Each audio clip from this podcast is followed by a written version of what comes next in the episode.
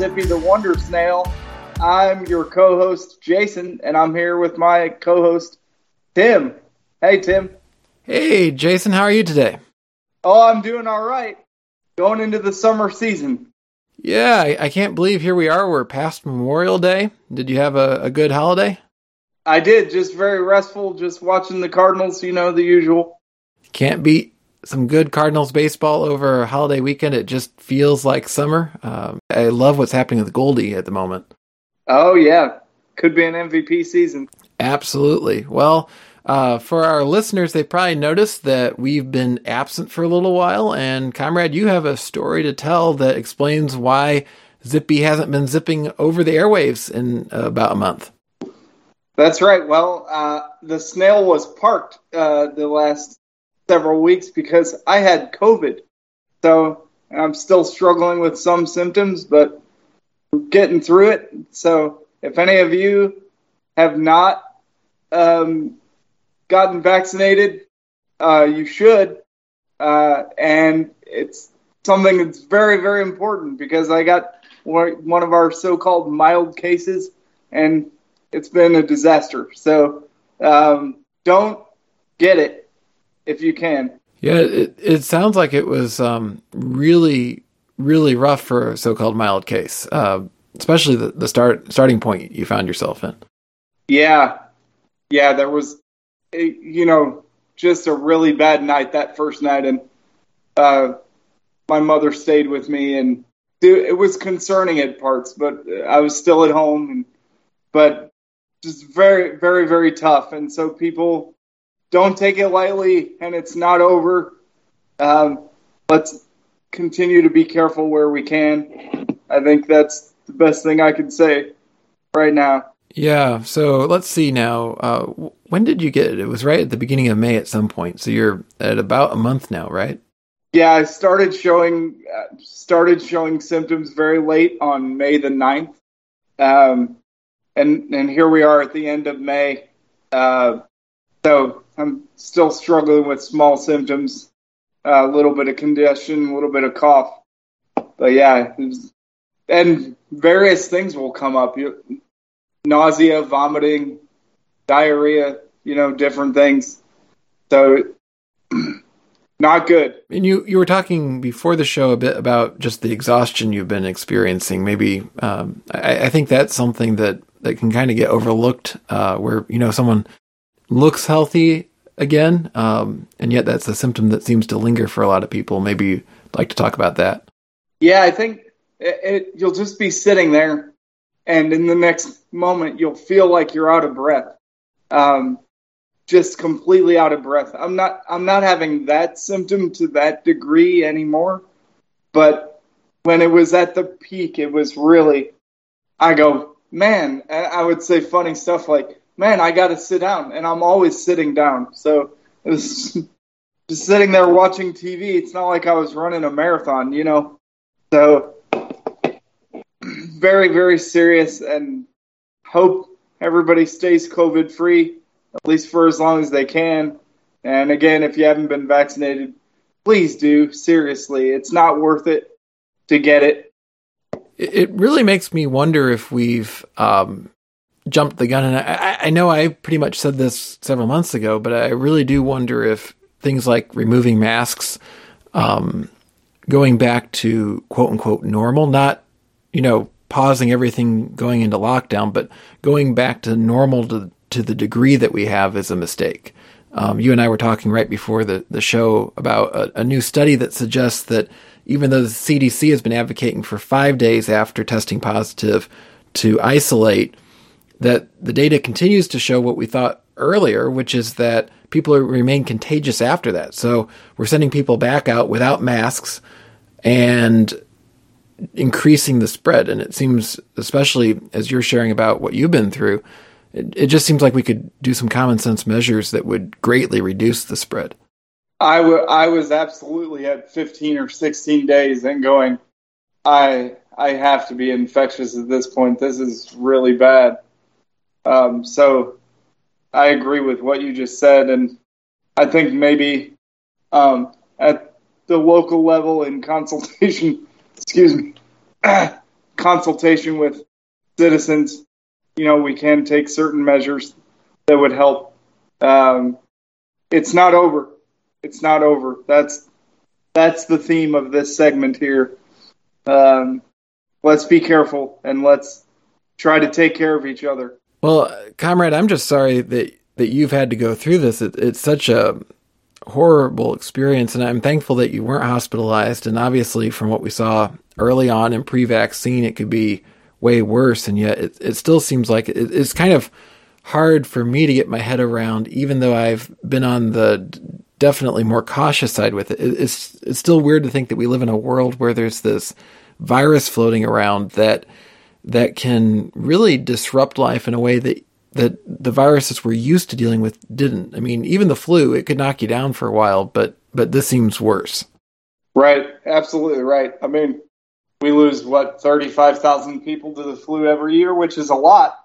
Um, but this is, you know, we crossed over the one million barrier with with COVID a couple weeks ago, and uh, here in the U.S. and what a, what a tragedy that is. And granted, yes. a lot of it was before we could protect ourselves in any way, really. Um, but those numbers are still pretty grim, and so it's it, it's just a sad thing, and we're going through kind of a traumatic thing on a scale that we just couldn't anticipate. You know, all over the world like this, and disrupting life. E- even those who are, you know, having um, political objections to the way that it's disrupting life, in the end, we have to recognize, you know, it's not anything so much that governments are doing, it's what the virus is doing to our lives. So it is disruptive. it is quite annoying, but more importantly, it's dangerous, this virus. So let's keep protecting ourselves. You know, it's interesting. You obviously had and you shared this before, some pretty strong reactions to uh, was it your booster or your original um, shot? Well, one of the, one of the original doses and the booster was really tough. Yeah, yeah. So the second second Pfizer dose was really tough, and then the booster was. I almost called the ambulance on that booster. So, uh, yeah. but having had COVID uh, and so-called mild case, I'm very, very thankful that I got that booster shot because who knows how bad it could have been uh, without that booster. Yeah. Yeah. I thought it was telling that you were mentioning that you would uh, go and get another booster after what you've been through with the boosters, that given what you experienced going through COVID, it'd be worth it to you to go ahead and get another booster. And I, I think that to me is telling for all of us listening that have been fortunate enough not to experience COVID, um, it, it, it's revealing to me. Even just for 20 to 4, 24 to 48 hours, and I and I've had it for weeks, you know, symptoms for weeks. It's it's nothing like you've experienced before, uh, in my opinion. So you yeah. you feel like it's a different illness. You know, even if okay, sniffles are kind of annoying. Congestion's kind of annoying. Other diseases do that. But when COVID's going through your body, you know. Uh, I don't want to get weirdly mystical about it, but you know. Yeah. So, so you had a pretty good sense when you took your COVID test. You already had a pretty good sense that it was COVID.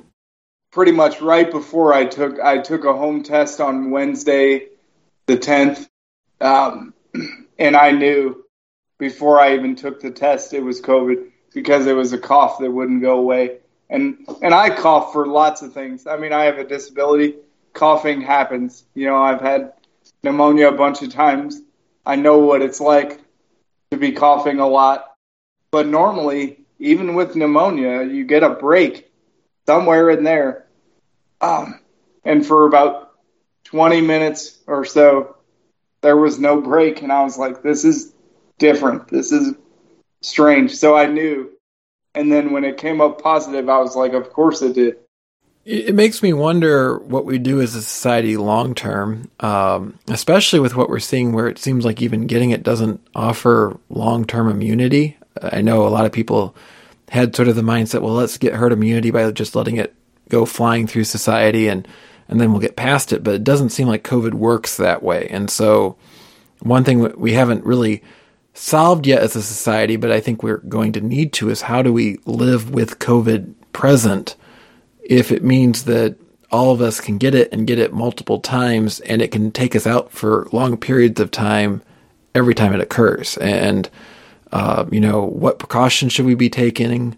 Um, what kind of vaccine process would be good to try to shut down as much as possible? You know, there are new vaccines on the horizon that, that target specifically some of the variants, and the hope is maybe they have a longer lasting power, or maybe they can be administered using a different technology rather than mRNA that that might last longer than the current vaccines.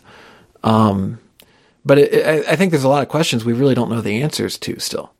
Right? Are we going to get seasonal waves? Is it something routine like you know during the fall and winter? Okay, we're going into our our COVID phase. We're going to do these protections. I mean, it sounds like a sci-fi movie, but you know, where's the end of this? Yeah. You know what's what's worrisome to me is that right now at least we seem to be on a sort of two wave a year uh, pattern. We seem to have a winter wave and we also seem to have a summer wave, which if you're watching the numbers clearly right now we are on the upswing of a wave. And so it's um it brings real questions because even the flu, at least we know. I mean, occasionally you'll hear about someone who gets the flu in the middle of July, but it's really rare. Uh, usually you, you know, it, it's going to be that time between, say, here in Missouri, November and March. You kind of have two patterns. You have the, the type, the influenza A that, that goes through and the influenza B usually separately. Um, and you kind of can manage it. You you can manage when to get the vaccination for it to try to minimize the likelihood. And and of course those aren't perfect either. I I've had a, number of years where I've gotten a flu shot and then gotten the flu, and and hopefully it reduced the severity. Although um, a lot of times the flu shot is less effective than what we're seeing with the COVID shots. Um, but at least it's contained a certain part of the year, and we're not seeing that with COVID. Um, so you know. Uh, hopefully, hopefully we get a better grasp on it in the coming uh, months. But but it sure seems like we may have declared victory a little too soon. Yeah, that that's not that's not new for us in the United States to declare victory a little too soon, but that's for another discussion. Yeah, uh, yeah. Let's not hang up any mission accomplished banners, huh? Yeah, no kidding.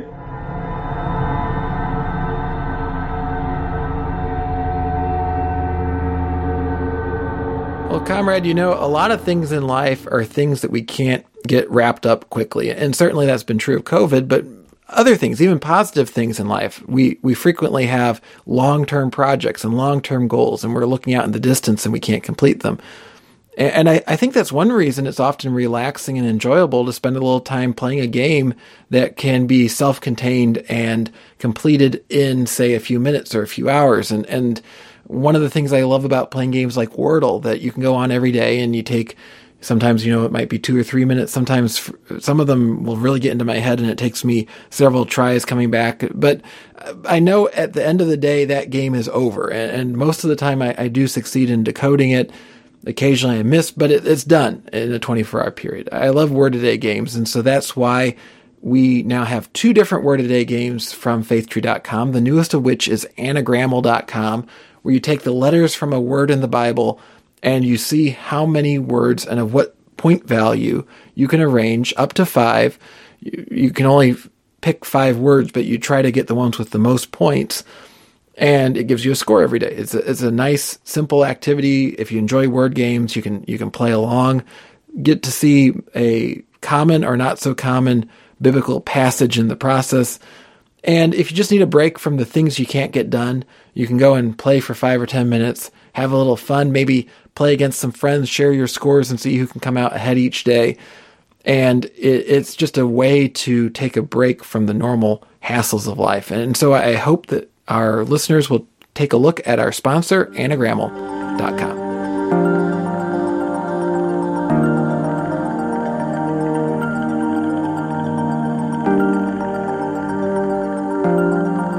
also on the list of things that are unending are the debates and the the snares of politics in the United States. It seems like we always have some controversy going on, something to to be outraged about, and so, comrade, we thought what we'd look at a few of them, and we wouldn't just stick on one for too long, but we're going to go through some of the things that are currently occupying all of our brains and, and just do some quick takes on them. So let, us start with um, the leak from the Supreme Court a few weeks ago. Uh, big news, uh, unique news. It doesn't happen like this, right? Yeah, this is this is unprecedented in the court's history that someone would would leak a draft document, and they do. Um, I was aware that they do circulate presumptive drafts of opinions as they discuss, and they find out where each other are, and then they discuss some more. so, but this was going to be a draft of the majority opinion in the Dobbs case, and it was leaked by Politico. Um, and obviously, to put pressure on the court one way or the other, uh, we're of the same mind that I, I hope they find this person and they change their procedures there at the Supreme Court and maybe who they hire um, at the court. So, yeah, yeah, I think it's really bad, and hopefully it doesn't happen anymore. Yeah, it's it's really disturbing, and I, I think it's troubling to me because I, I, want our justices to be circulating opinions amongst themselves and refining them because the, these opinions have um, huge, huge implications for our society. Certainly, this one does, but a lot of them do. And so, the last thing you want is for them to have to be so afraid that it might leak out that they're not getting good insight from their colleagues, the ones that agree with them and the ones that don't, even to ensure that the decisions are the best possible decisions being issued and with the implications thought out and so on. It seems like this is a, a risk to that. Kind of makes me wonder why they aren't putting in some kind of of uh, digital watermark. You could easily do something that would be almost imperceptible, but would slightly alter the style of the font below the level that the human eye can see, or would be imprinted into the paper, or or, or any number of other things where each copy distributed would be different, and so you'd know exactly who leaked it. I'm surprised on something this sensitive they don't do that, but uh, um, they need to do something. This, this certainly should be. going happen. forward. Yeah, yeah, going forward, they may well do that. Yeah, it's a real question, though, isn't it? I mean, as far as this particular situation, you, you hope that they figure out who the leaker is so that appropriate action can be taken. But but I, I genuinely wonder if they ever will yeah, I, I hope it doesn't um, have some sort of permanent chilling effect on the court, um, and you know maybe not want people um, make people not want to work work with the court and for the court. Um, so we'll see. Yeah. Um, now, your theory you were saying before the show is that you think it's a law clerk that went ahead and leaked it. Yeah, I think it was one of the clerks, and I and I told I also told you off the air that I I thought it was a progressive clerk. There's been some chatter that it's part of a conservative conspiracy to kind of lock in, um, and I don't I don't think that's true. I think, excuse me, somebody that favors abortion rights um, is the one that leaked it. Yeah, yeah, I, I, tend to agree just based on what I've seen from the conservative side of the court and its reaction to the leak. It doesn't sound like you have a bunch of pro leakers there. Now it could be a big front, um, but I, I, tend to agree with you on that. Um, I, I just hope they figure it out. And it, it's notable to me that we've gone the entire history of the United States without a complete draft leaking before. So this is is huge and it's disturbing and um, it'll be interesting to see how we go forward and and how it affects the court. Um, I, I, I don't always agree with Roberts, but one thing I do appreciate about him is his desire to keep the court above the political fray, um, where it feels like it's an actual genuine judicial institution rather than the partisan machine we try to turn it into. And and I, I hope this doesn't accelerate the process of of making it into simply another political machine. Yeah, I completely agree. Well, before we move on from that, let's just talk very briefly. And of course, it's a draft decision, so things could change. You know, we don't want to necessarily assume the final decision will be exactly what's been leaked, although there's good reason to think it, it, it could very well be. Um, but your thoughts on the decision itself?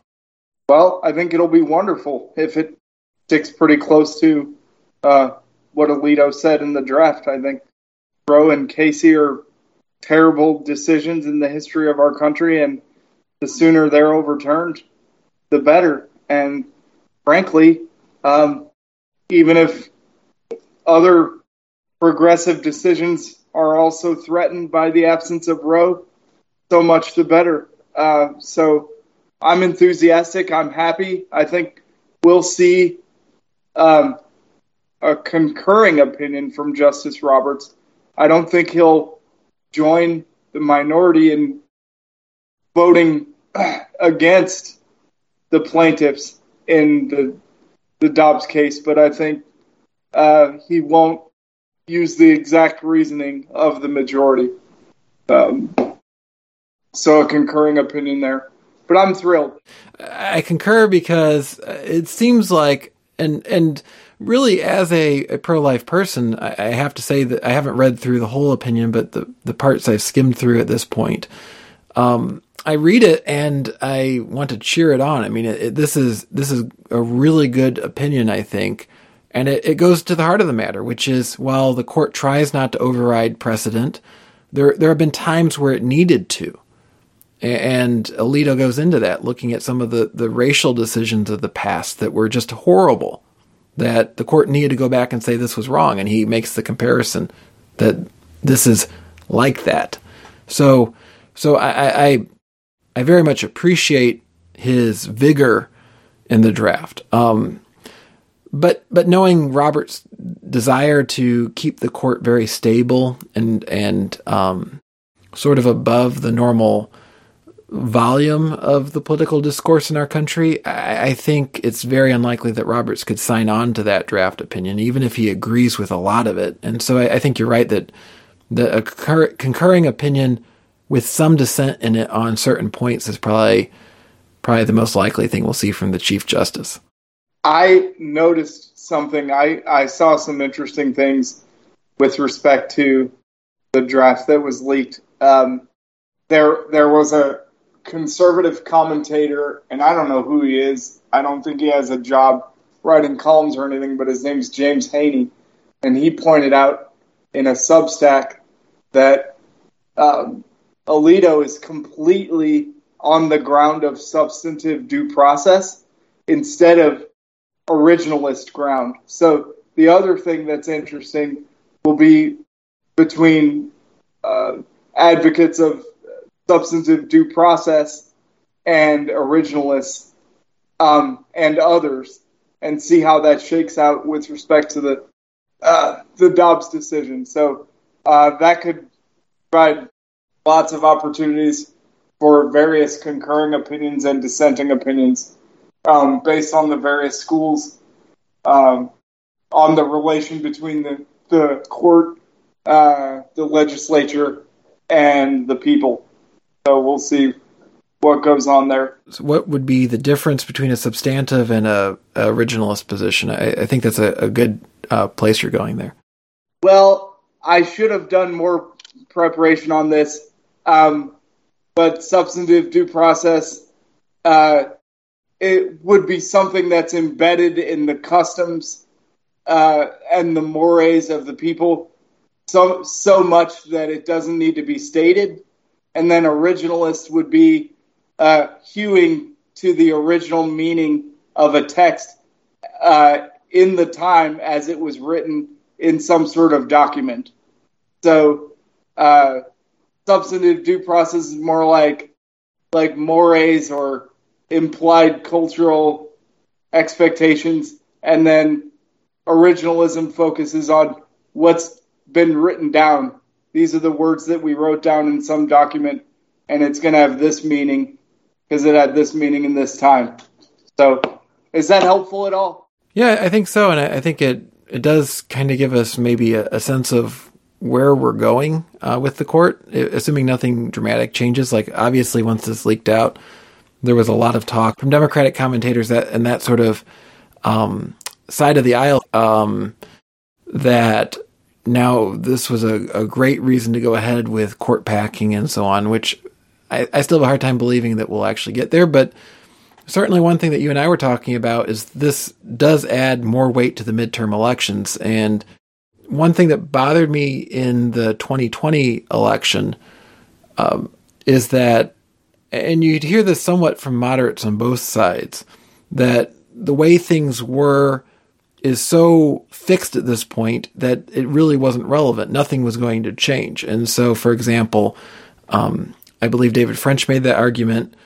A number of other conservative commentators made the argument that the Supreme Court was never going to overturn Roe, so voters shouldn't even factor in uh, that desire into their their choices in federal elections. And certainly, this has thrown that out the window. Uh, clearly, elections have made a difference, um, but it perhaps even has more weight now because if the court does in fact go forward and pulls Roe out, uh, it's no longer on the table as a influence in how things are in our in our law. Then the question is, what is Congress going to pass or going to try to pass? Uh, what are we going to see individual states pass? A lot of big questions that suddenly make the upcoming midterm elections all the more important, depending on where you fall on these issues. Uh, I would say my reaction to all of that is to say that the pro life movement has been winning at the local and state levels for quite a long time. So this is this is what their opposition has been fearing because without the court's decisions in Roe and Casey, um, the pro-life side is already winning. They've already succeeded in passing a ton of laws at local and state levels. Um, yes, when you ask people about abortion in polling, you get mixed results, and and maybe in a sense, we should expect that on such a a, a tender topic. Um, but the the pro life side is certainly winning.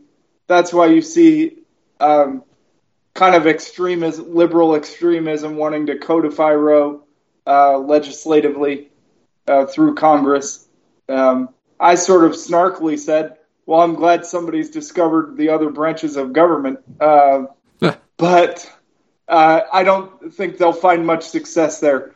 But to David French's point that you mentioned, the, the pro-life work is not over once the decision gets handed down because we have to win in every state capital and overturn, um, you know, abortion laws in every state. So it'll be interesting. It'll be a long fight.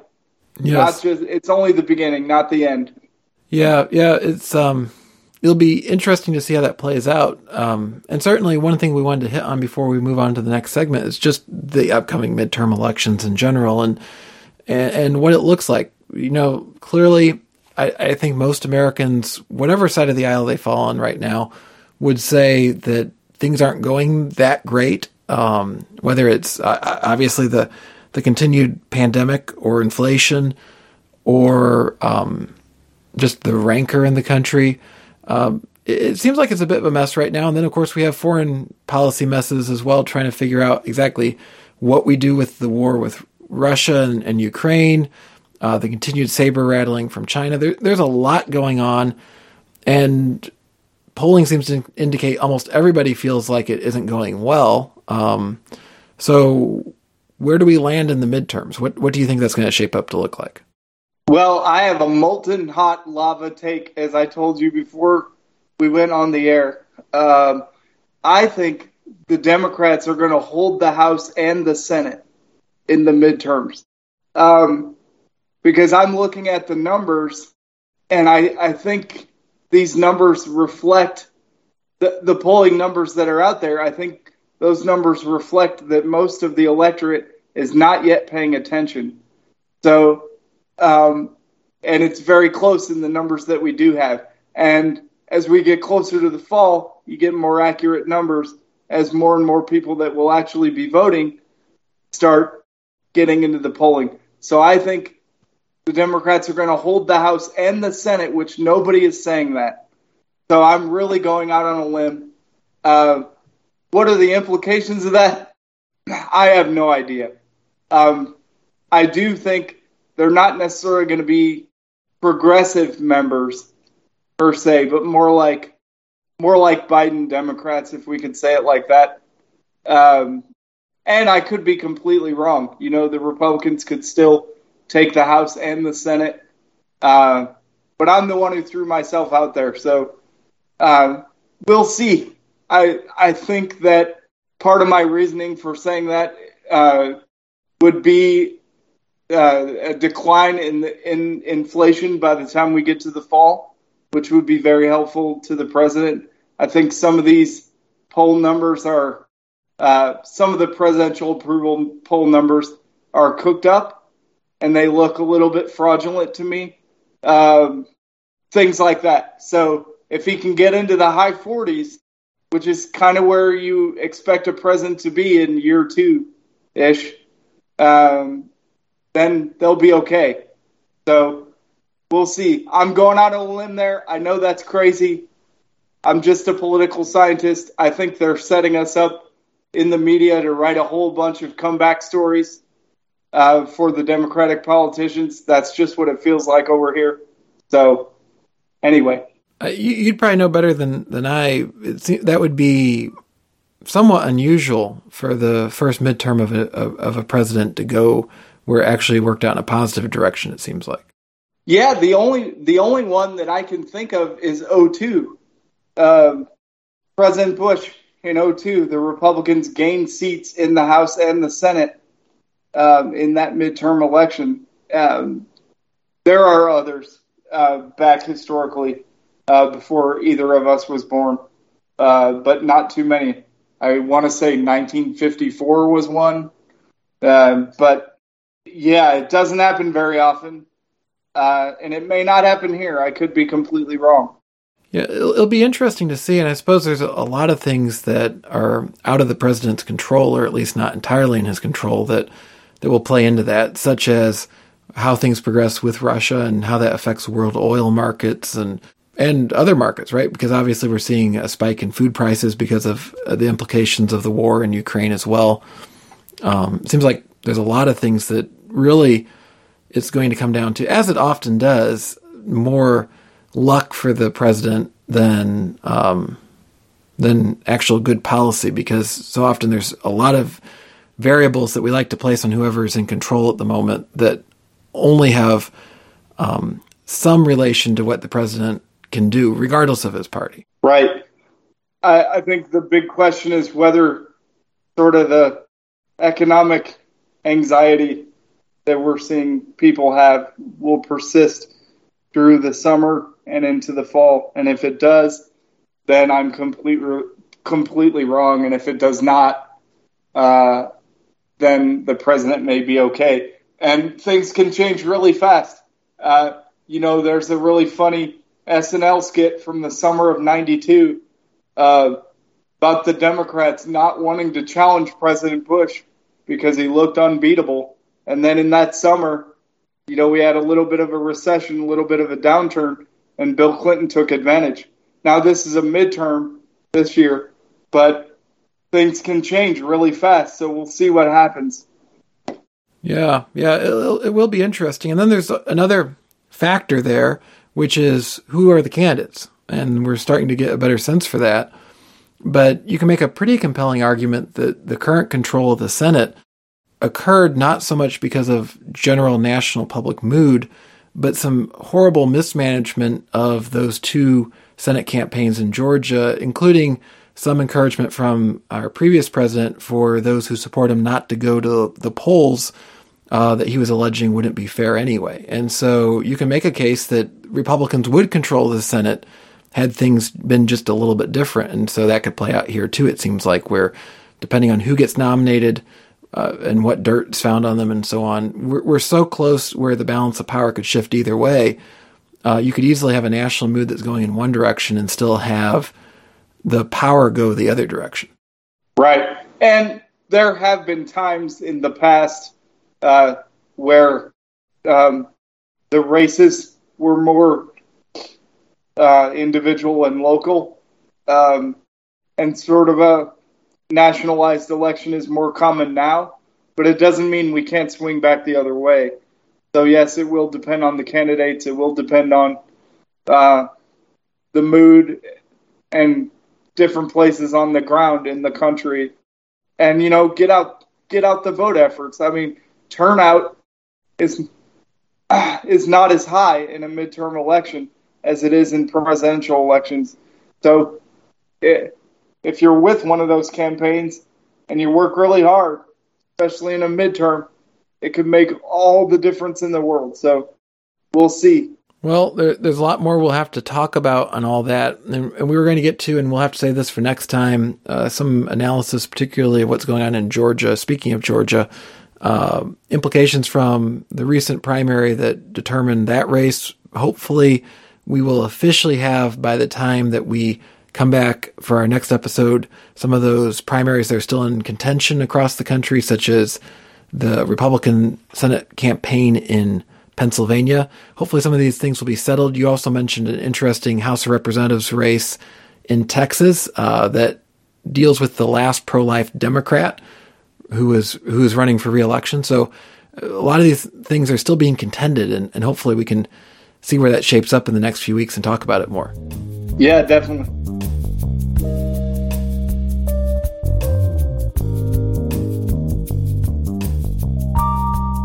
Well, politics can seem out of control. Much of our life seems out of control, and sometimes the weather seems out of control. And I would love to say that I have a weather modification net like we see in Star Trek that could take care of that. Maybe someday. But in the meantime, you want to go and get accurate weather as you go on your summer travels and know what's coming.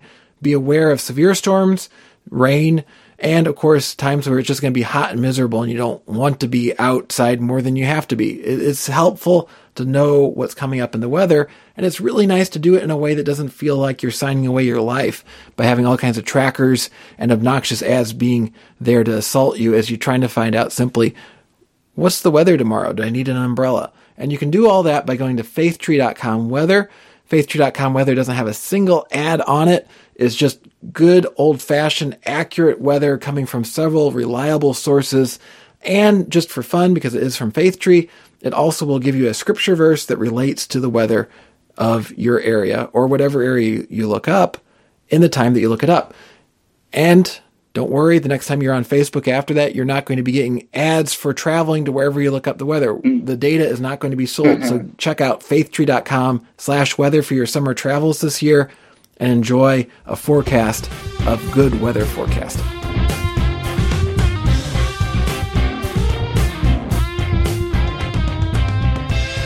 So unfortunately, uh, we had another uh, school shooting um, in Uvalde, Texas. Yes. And 22, 23 people were killed, including the shooter, uh, 19 little kids, and a couple of their teachers trying to save them. And that has renewed discussion of gun control in our country, as always seems to happen when these ha- things happen. Um, no, that's a politically fraught topic, uh, but uh, we were going to talk about how the renewed political conversation leads us to think about um, trusting in God or lack of trust in God. Uh, how might fear play into uh, whether we choose to do that. Yeah, I, I thought this was an interesting angle that you suggested we take on this because it seems like the entire discourse on how we approach gun control or lack thereof is driven by fear. And and if you're on the pro gun control side, it's going to be the fear. Look at what's happened, and hopefully, any any human being can look at what happened in a shooting like last week and say, "This is just horrendous. This is horrible." Uh, I, I, haven't heard anyone say otherwise, and I'd really worry if someone said, "Yes, we, we want this." I mean, how how could you? You'd be you'd have to be a monster. It, it truly is horrible.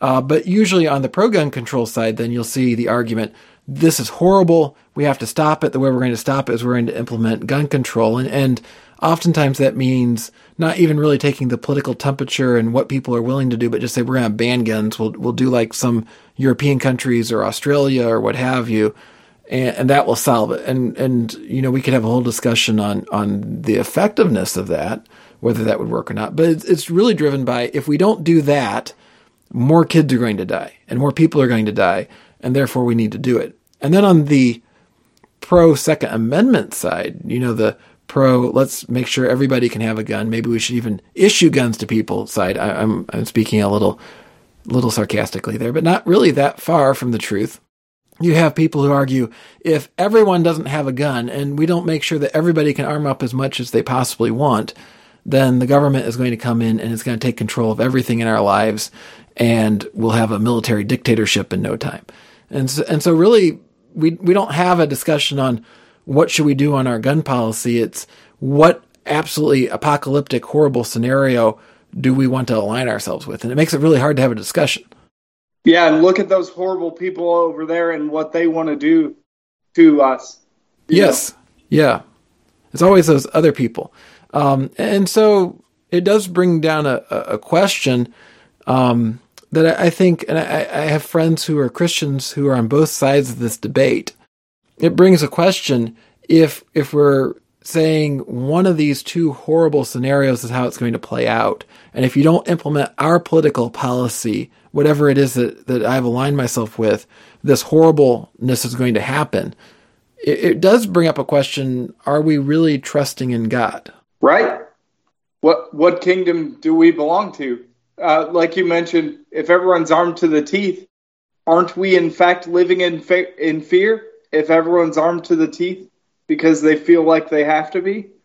Um, that that's just an arms race like the arms races we had in the 80s with the Soviet Union on a smaller scale. So are we truly living in peace? And on the other hand, um, you know, there is a legitimate fear about tyranny at some point, but um, who's really in charge here?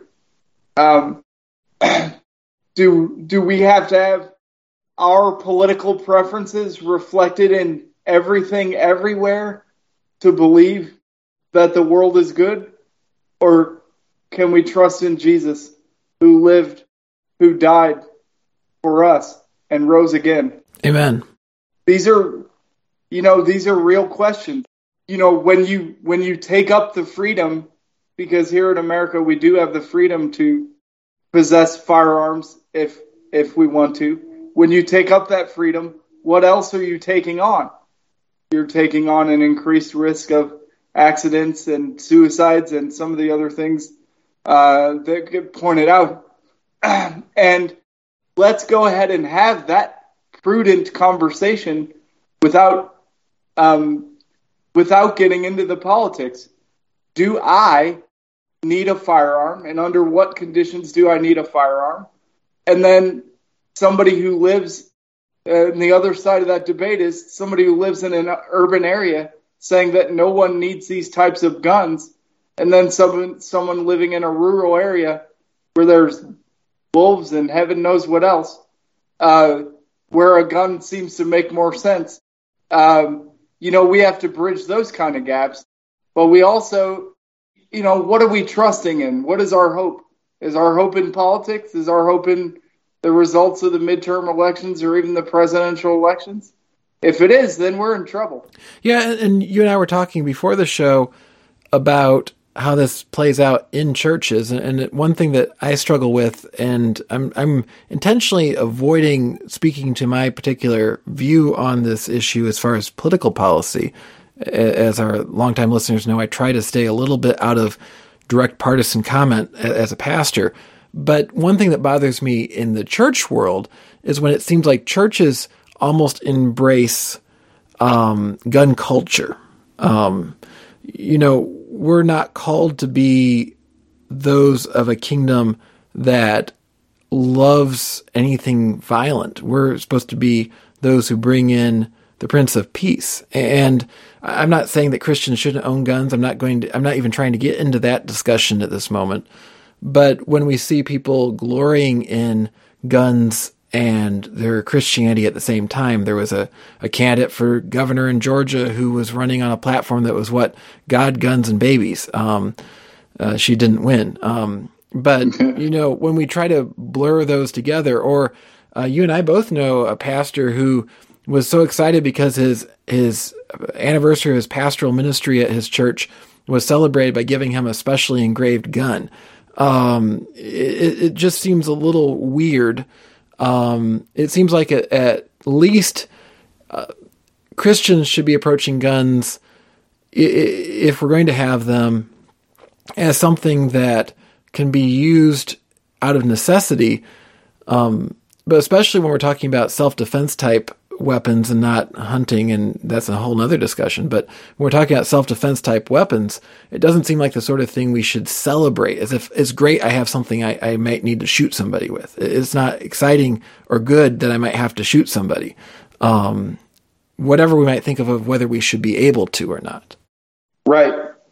I I think to your point, if we can't imagine a world that doesn't require self defense with a handgun um, or another type of gun, um, then we need to let the Lord open our imaginations because we want, even if we find ourselves with a need for such a weapon, we should want to live in a world where that's not necessary. Um, and and if we can't even desire that, then the problem is with our desires.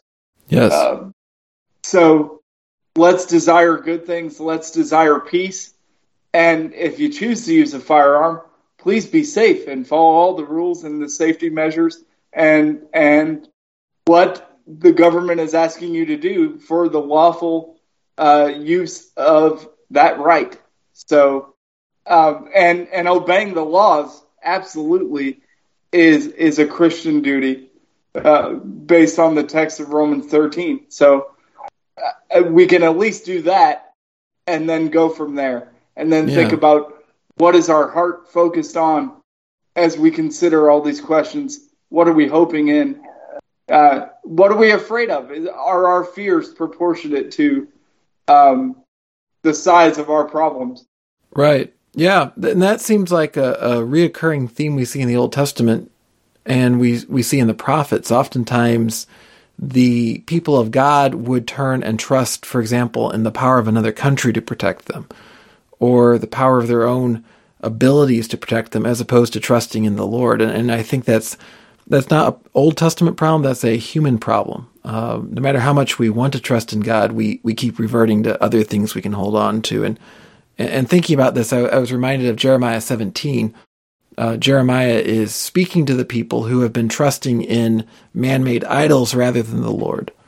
And he says in verse 1 The sin of Judah is written with an iron, a pen of iron, where the point of diamond is engraved on the tablet of their heart and on the horns of their altars. And he goes on to, to elaborate on that. And then in verse 5, this is the part that I think really cuts to a lot of the places we put trust, not just am I going to have take up arms to to protect my my loved ones or not? Um, am I going to get involved in politics in a certain way to protect my world or not? And you know that's a lot of what we've been talking about today on the show. But but all the different ways we trust. Verse five says, "Thus says the Lord: Cursed is the man who trusts in man and makes flesh his strength, whose heart turns away from the Lord. He is like a shrub in the desert." and shall not see any good come. He shall dwell in the parched places of the wilderness in an uninhabited salt land. Blessed is the man who trusts in the Lord, whose trust is in the Lord. He is like a tree planted by water that sends out its roots by stream, and does not fear when heat comes, for its leaves remain green, and is not anxious in the year of drought, for it does not cease to bear fruit. And I'm struck